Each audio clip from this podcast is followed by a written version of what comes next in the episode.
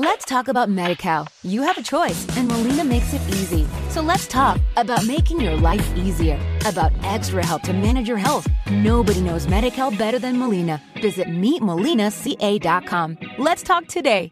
Senator Ed Markey is up for re-election next year, and Congressman Joe Kennedy is thinking of challenging him. If it happens, it'll force voters to contemplate an interesting question. What difference, if any, does 35 years make? That's the age gap between Markey, 73, and Kennedy, 38. And it may be the most significant difference between the two.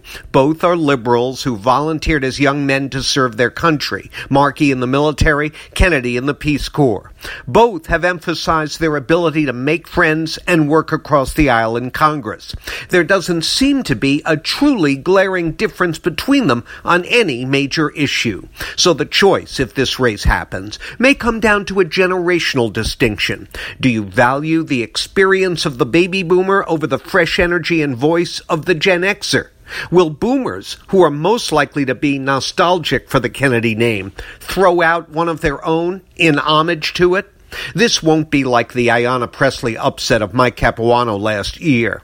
The voter pool will be much larger, attention to the race much more intense, and unlike then Councillor Pressley, Kennedy won't take anyone by surprise.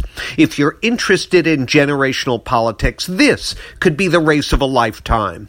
If, that is, Kennedy is like a lot of his Gen X peers, sick and tired of waiting for the boomers to get out of the way.